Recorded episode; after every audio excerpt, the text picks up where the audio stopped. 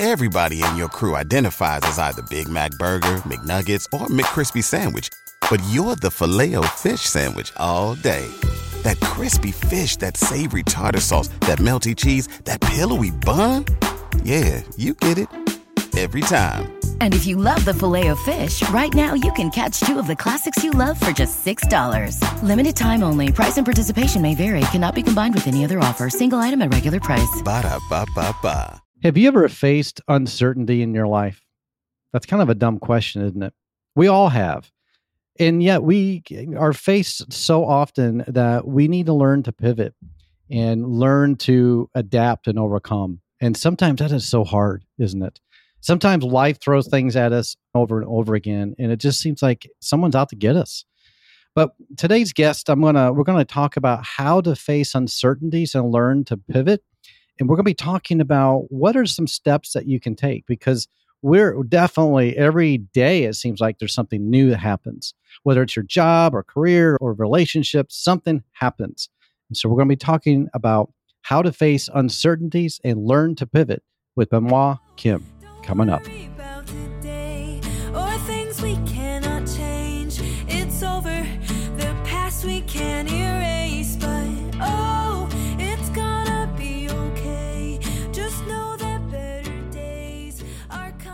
Welcome to the Mental Health Today show. My name is John Cordray, and I'm a licensed therapist, and I am the host of the Mental Health Today show. So glad that you are here. Some of you have been listening for a very long time, and I really appreciate that. And some of you might be just tuning in. And uh, of course, I appreciate you as well. Uh, I'm going to be talking about today something that I think is really interesting and something that every single one of us has faced at, at some point in our life. Whether it's, it's a, a recent job loss, or maybe it's a breakup of a, a re- relationship, or maybe something just happened out of the blue and it just knocked us on our feet, knocked us on not on our feet, on our butt, and it knocked us off. And things that that happen that we cannot control. How do we face that? And that's what we're going to be talking about today: how to face uncertainties and learn to pivot with Benoit Kim. Now, Benoit is a former policymaker turned therapist. Now, right there, that's pretty interesting. He's also the host of podcast Discover More Podcasts, which is a show for introspective thinkers and growth mindsets seeking authentic life stories. And after leaving the private sector upon graduation, Benoit joined Teach for America to teach in inner city Philadelphia, which soon became his entry point into the world of nonprofits and policy. Then in 2017, as a veteran, he experienced a deployment that forced him to take a leave from the AmeriCorps, commitment to the TFA, and his graduate studies at the University of Pennsylvania. This near deployment, this is when Trump and Kim Jong un were threatening nuclear actions, and his unit was summoned to support the troops on the North South Korean border, which was canceled just one day before his mobilization due to the situation being de escalated. This, though, catalyzed his first major depression and forced him to com- contemplate his mortality. Benoit, I am so glad that you're here. Thank you and welcome to the show. Thank you for having me, and quite an honor and quite an introduction to start this Tuesday or start this Monday to start the week. Oh, you're welcome. You've got a lot of interesting things that you have gone through, and not all of them have been easy. In fact, a lot of them have been very difficult. So, tell us a little bit about you, first of all, before we get into the main part of the episode. Tell us a little bit of your backstory. Yeah, simply put, I call myself and I'm proud of my identity as a student of life. I uphold endless curiosity because I think curiosity opens gateways into the unknown. And I feel like that makes the fun that makes the life a little bit more fun. And yeah, I had a lot of passions and I wanted to pick the vehicle for the most effective changes, which is policymaking. As a therapist like you and I, John, or as a lawyer, physicians, doctors, you can maybe impact hundreds a year, which is still amazing. But as a policymaker, you get to impact hundreds and thousands with creations of a bill. But I just realized that a lot of my societal issues I was really deeply passionate about were in fact not a political or policy issues, but a byproduct or reflections of mental health, unattended mental health, intergenerational trauma, poverty, or some combination thereof. And I got really jaded in the policy sector for those six years. And I didn't want to sacrifice my soul for the sake of impact because I used to be utilitarian. And there's a lot of intricacies and nuance there we can go into later. And I wanted to pick the micro. So I went from the macro to the micro, which is clinical work. And I'm honored and excited to uh, sit across from you today. Oh, that's awesome. So you've been through a lot and gone through a lot. And obviously, you have learned to pivot along the way. And so this is really a timely topic, I think, because right now the political climate is kind of crazy. The job market is getting mm. crazy. The housing market is getting crazy. The economy is crazy. Mm-hmm. And there's a lot of uncertainty. And in, in America and in uh, other people in different countries, we have gone and lived through a lot of uncertainty. This is nothing new, but it doesn't make it any easier to get through this. What would be something that, that mm, some things that you have learned or some things that you can encourage others when it comes to facing uncertainties and how do we know how to pivot? Yeah, I think uh, what you said is understatement where the American political landscape is burning down as we speak, and which has a ripple effect onto the global scale. But yeah, I just want to preface by saying that change is hard, period no matter the level and the size of change, no matter the size of the level or the chapters of life you're currently in and your age, I think change is hard, period. And I think we need to first reconcile and accept that fact. But for me, what I learned through my multiple pivots, and of course, COVID was a great pause. It was a masterclass for pivots and unknown, in addition to a lot of atrocities. I think we have to first accept that life is larger than we are we have to first accept and internalize the truth that we don't have our pulse or control over the sequence of life. It happens and life is what it is. So I think we have to start there because a lot of our maps of reality are outdated, or we have this maps that this is how I want to perceive life as I see fit. But perception isn't reality. So I think before we talk about any sort of change, we have to talk about and recognize where we are. And then we can talk about what does that mean, the power of why, the motivation for change. And we can do some incremental steps or systems to create the change that really really want to see. Yeah, and I think you really hit the head on hit the nail on the head there when you said that perception is not reality. And so often it is perception, but it feels like reality. I see clients every single day, and they all have experienced hard things in their life. And yet, so often it's what they perceive, what they think is going to happen, or what they assume is going to happen, but it's not necessarily going to happen, it's what they think. So they have these cognitive distortions and they start to believe it and it gets them down. So, for instance, an example would be well, we know that a lot of layoffs have happened recently. Meta alone just laid off 11,000. And that can cause someone to really go in a desperate mode. And that's the job, maybe their dream job. And now all of a sudden they don't have a job. And they're trying to reconcile what do I do? What do I do now? And they start to think, well, maybe it was something I did. Maybe I'm a bad employee. I'm a bad person. And they start going down that rabbit trail and it's really the perception and then not necessarily the reality and i think that's kind of one of the first places to start. Is what i'm thinking right now is it perception? Is it my perception or is it actually happening? And sometimes it is happening but a lot of times it's perception. Yeah i used to i came up with this equations or formula a few years ago. I called it the reality equations, which is reality equals to perceptions plus perspective. But I think I've recently came to unlearn that equations and I just call it reality equals to reality, period. Hmm. Because as you said, our thoughts are often distorted based on environmental feedback, our trauma, our upbringings, our mental states, based on just like when you read a certain text from your friends or loved ones, how you interpret that text is a direct reflections of how you feel in that very moment. Simple as that, right? And of mm. course, we sometimes internalize that text as hostile or passive aggressive even though it's our feelings that's clouding how we read that text. And I feel like we really need to accept and unlearn the fact that our feelings are facts because they're not. Our mm. feelings, our thoughts are reality because they're not.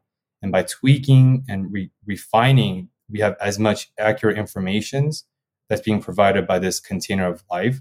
Then we can apply into the perspective and to navigate life in a way that's serving to us. Well, that's exactly right. And that's a good point. Our feelings are valid definitely valid. Our feelings are valid. We're human. We are to have feelings, but they're not always rooted in the truth. And so often, if it is something that we think is happening or going to happen, it's not rooted in the facts. And that, I mean, I think you're exactly right. And w- I think it's important for us, no matter what we're going, what other, whether, what kind of a change that we're going through or uncertainty, our future is uncertain whatever we're going through, we have to ask ourselves, what am I feeling right now? Anxiety, depression, maybe it's a lot of stress. Okay, though that's valid, but what is it rooted in? Is it catastrophizing? Is it are you starting to believe that your life is going to be over as you know it? So that is a, a good first place to start. And I think you're exactly right. So Benoit, I would love to know some more of your life. You've gone through a lot of twists and turns, and you've gone through a lot of change and uncertainty. You know, I just read your bio, and th- there was a lot just there. But even I'm sure growing up was probably going when going through some difficult times. Yeah. So for the audio listeners, they can't see what I look like since this is an audio platform. I am in Korean American and I received my naturalized citizenship through my military service with the US Army. But until my deployment, where I first experienced the catalyzing major depressions in 2017, I was one of those folks that didn't really believe in mental health. I was raised by a tiger mom. For those who are not familiar with the terminology, imagine an alpha woman that has this authoritative dictator like regime, and the regime is the household that she ruled over. And I was a member of that regime as her offspring and as her kid. Uh, I was raised under this archetypical mindset that achievements above all things, perseverance will always prevail. Big revelations, it doesn't. It, it, it always prevails until it doesn't. And I just realized that anytime I had a stressors or venting, they just told me to don't think about it, sleep on it, work harder, as long as you put your head down, outwork everyone around you, you're going to rise to the top. In some cases, that may be true.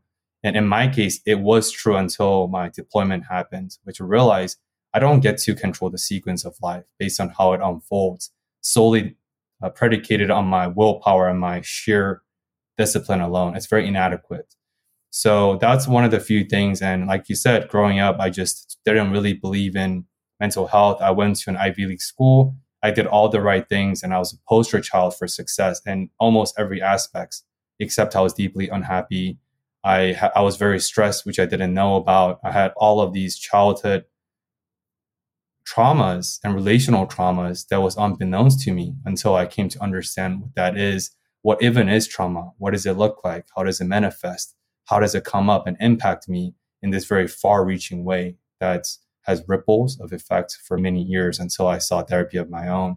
But now, because of my upbringings and how I was raised, I have even more of empathy for those because I understand that I was once an unbeliever, not even a skeptic. I just didn't believe in mental health as a thing.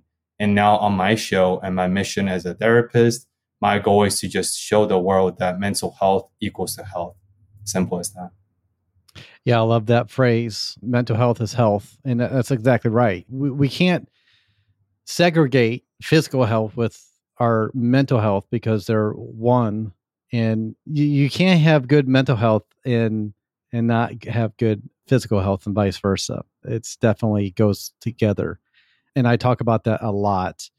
And you mentioned so you talked about growing up with a tiger mom and I think we all most of us probably understand what that is. But what are some of the beliefs? I mean, we talked about perception a little bit ago. And this was before you became a therapist, before you even started to believe that mental health and therapy was a good thing. What were some of the perceptions that you had about yourself? Yeah, that's a great question. So I think some of the unhealthy core beliefs I held until it was shattered by reality. I think some of them is I believed in the fact that my dedications and my effort will determine the outcome of my life, which is not true, as we established that we don't get to control or influence life based on our effort alone. Uh, I was raised under the belief that I was raised with a certain privilege, but I also had a lot of oppressions. And but then at the same time, we were still part of the more privileged folks on the spectrums of privilege because everyone has different sets of given and takes based on your circumstances. But most importantly, I think I was raised not as a narcissist, but as this very self-centered lens that as long as you have all these fancy honorifics and all these fancy resume building on your life resume or whatever resume, then that itself will open all the gateways to life. And I think I was raised under this falsehood that my worth is attached to what I do. And my self worth is externalized based on these external societal metrics. And like I said, on that same breath, I was successful in many metrics, but I was deeply unhappy. And I learned to know that self worth is not what we do. That's actually one of the hardest things to unprogram and one of the most detrimental thing for men, especially in 2022 because like who are we without saying what we do? So i think those are some of the core beliefs that uh, comes up during this conversation. Yeah and so that's really helpful. Core beliefs that's a big one. No matter who you are a man or a woman core beliefs is a big one. And when we have uh, a core belief and that belief might be shattered in some way. You talked about how you were really driven and you wanted to be successful. In a lot of ways you were you went into policymaking, you became a therapist, you enlisted, and you're a veteran. And so, by all intents and purposes, you had it pretty made. Everybody in your crew identifies as either Big Mac Burger, McNuggets, or McCrispy Sandwich. But you're the filet fish Sandwich all day. That crispy fish, that savory tartar sauce, that melty cheese, that pillowy bun. Yeah, you get it every time. And if you love the filet of fish, right now you can catch two of the classics you love for just $6. Limited time only. Price and participation may vary. Cannot be combined with any other offer. Single item at regular price. Ba da ba ba ba. It was you, you had it all kind of planned out, and from other people looking at your life, it probably seemed like you had it all together. But you were saying no, you didn't have it all together, and uh, a lot of things that uh, you thought were going to happen didn't happen and things that you didn't think were going to happen did happen. And that's what happens in life, isn't it? So, what are some things? How did you face those uncertainties? And at what point did you tell yourself, I need to pivot? And what did that look like? Yeah, so I get asked about that question often. And I think I would have to attribute my capacity for change for my intuition, which is cultivated through my daily meditation practice and a lot of my Eastern mindfulness orientations for the past three, four years. And intuitions are very meta things because you can't quite articulate what it is. But for me, intuition is this combinations, this collective ability for us to assess based on all the information feedback by making the most optimal decisions. And all of us are intuitive spiritual beings, according to my faith and my practice as a spiritual person. Uh, but I think all of our intuitions get diluted or clouded through distractions, through technologies, just through environments.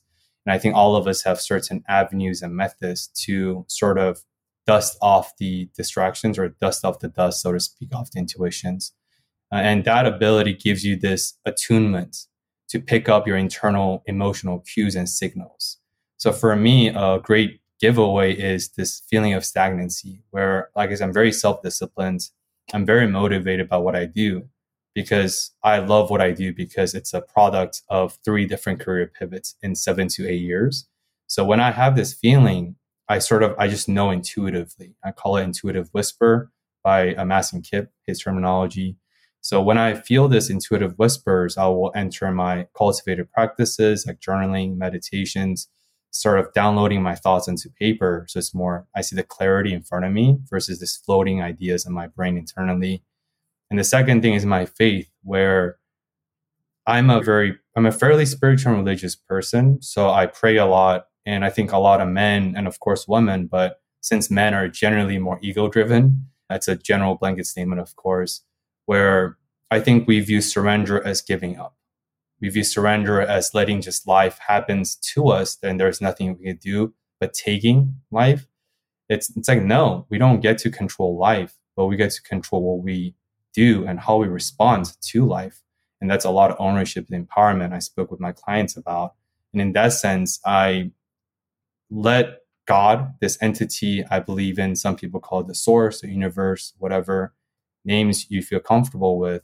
But I do use that word intentionally because I want to reclaim the word God, just like I want to reclaim the love word love and reclaim the terminology holistic health, because I do think that it's been very diluted in the Western context. And I just let God take care of my existential crisis so that I can focus and discern what I can control in this moment. What can I do to show up? And based on that, it allows me to pivot based on picking up the cues and for me to discern what can I do about these cues that I'm feeling internally. Well, that's excellent. And so I think what I'm hearing you say is that you've been intentional with your self care. Hyper intentional, yes. Yeah. Yeah. No, I think that's so important. I do talk a lot about self care. And so often we don't think about self care because uh, some people think that self care, yeah, it's going to the spa, getting a massage, getting your foot, all that's good, but it's not necessarily uh, caring for the self. And I think what you're describing is a more deeper, lot of introspection. It's pausing life. It's reflecting on a more existentially of who you are and where do you fit in this world. Those are really good self reflection things to do. And that is uh, a lot of self care because you have gone through a lot of dark places. And you mentioned that you went into major depression really not that long ago, a couple several years ago. And that that's a dark place. That's some of your darkest hours, I would imagine. And people who are listening to this know they know all too well what that's like because either they've gone through it or they've been through it or are in it or have a family member that's going through it. And it's hard on everybody. So, what would you say helped you get out of that dark moment when you were deeply depressed? Yeah, I think similar to what allowed me to answer my intuitive whispers and make my pivots when I felt the need or the inkling to is a supportive system. I often say on my show that healing often takes a village because, as John, all of us are born with different sets and different thresholds for willpower, distress tolerance, and these are genetic markers. Plus, nurturing. I don't know why people ask, is it nature or nurture? It's both, always. Mm-hmm. So I've had a very close and intimate a circle of trust that could really stress test me and could really hold me accountable from a place of love, not a place of ego. So these are the people I will go to. At the same time, though, as you said, major depression is this utter, ever consuming darkness. I stopped my workout routine for the first time in seven years at that point. I've never skipped a workout until this moment. I couldn't get out of bed. It's not that I don't want to.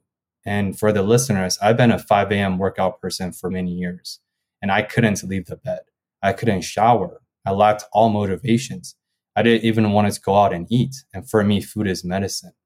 So it's a very dark place where it seems hopeless, even though there's hope often always. But to me at the time, it seemed seemingly hopeless.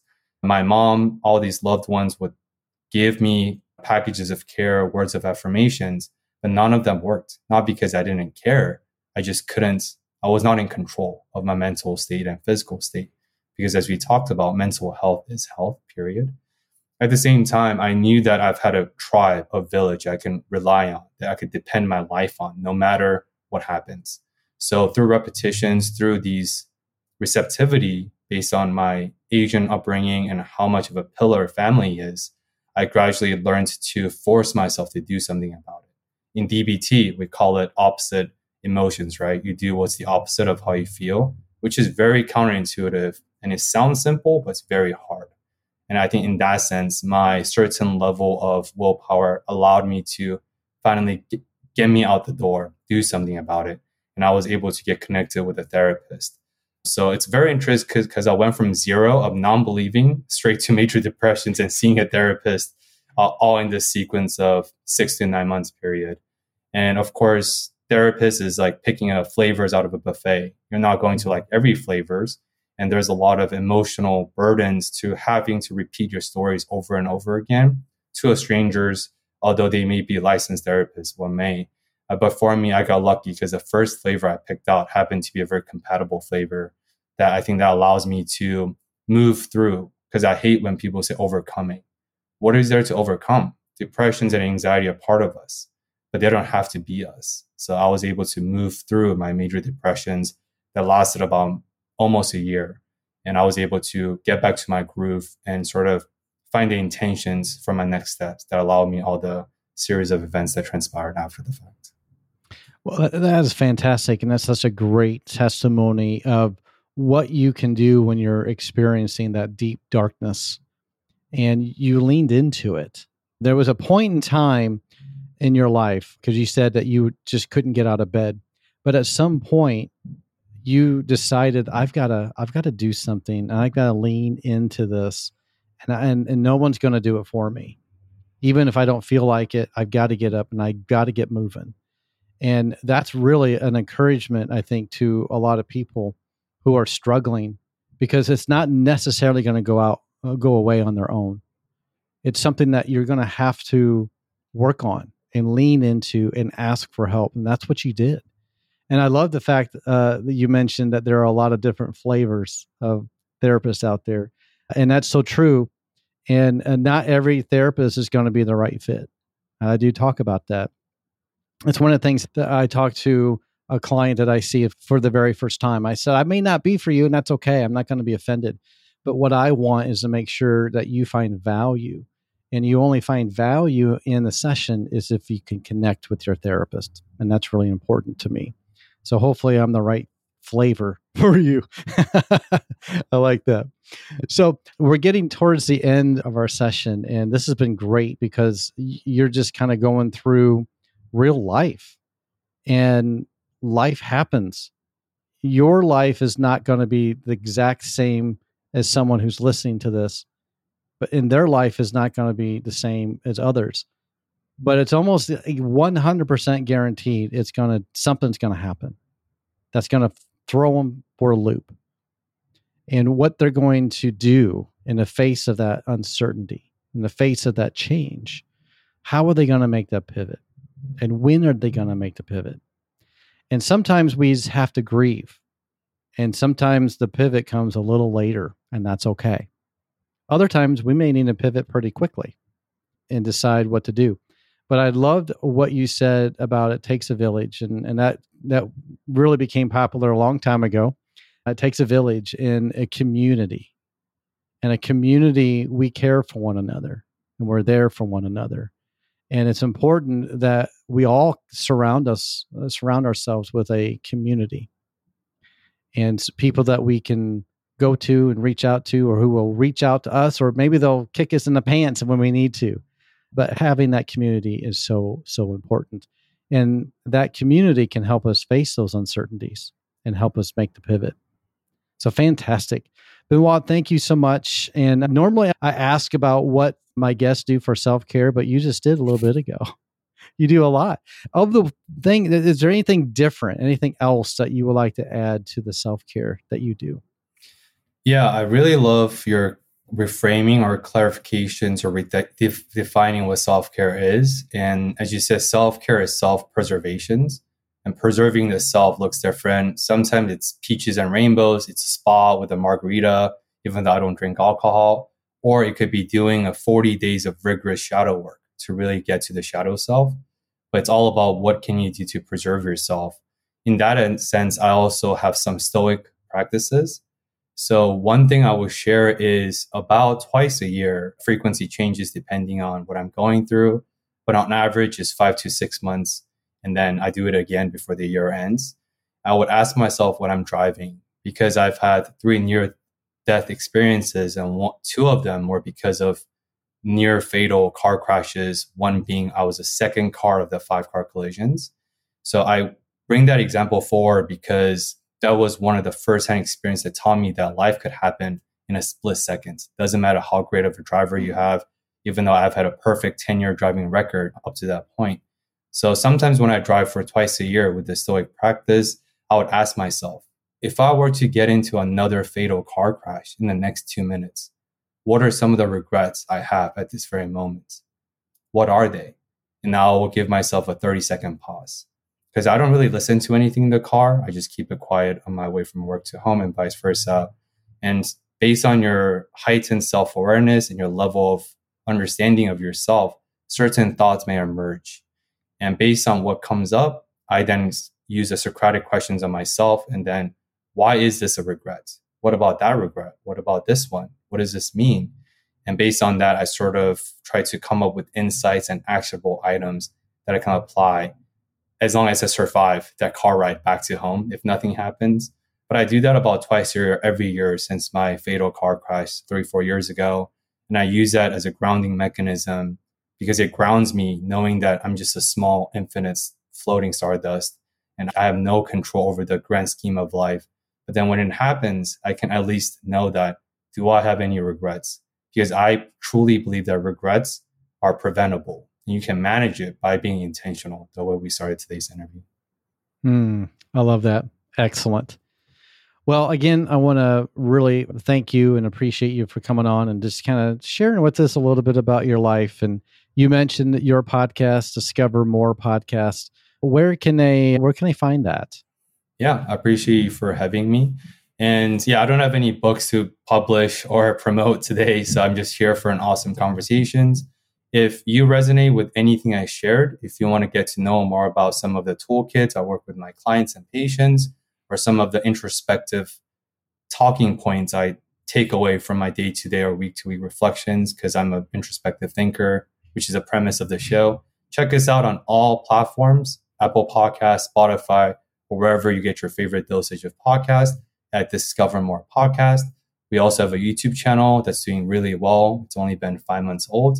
If you're more of a visual watcher, find us on YouTube at Discover More Podcast or connect with us, shoot us a message, and chat us chat with me offline in all things mental health and spirituality on Instagram at Discover More Podcast. I love when listeners or watchers reach out via uh, messages. Nothing brightens my day more than encouragement or how my episode helps your day to day because life is hard.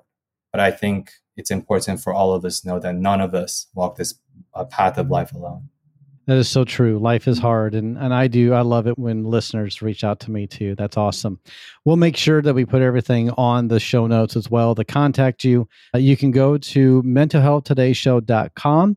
Again, that's mentalhealthtodaysshow.com, and you can look up this episode and all the other episodes as well right there for you. And thank you so much for listening. And remember, I want you to continue to work on your mental health. We talked a lot about it today and there are a lot of things that that you cannot control a lot of uncertainty and things happen out of the blue. But just try to remember what we talked about today and, and there are some things that you can do that's intentional. And that's what i want you to do. I want you to be intentional with your mental health. Thank you so much friends. And as uh, i've said before lots and lots of times the mental health today show has been championing your mental health since 2015 Take care and goodbye bye.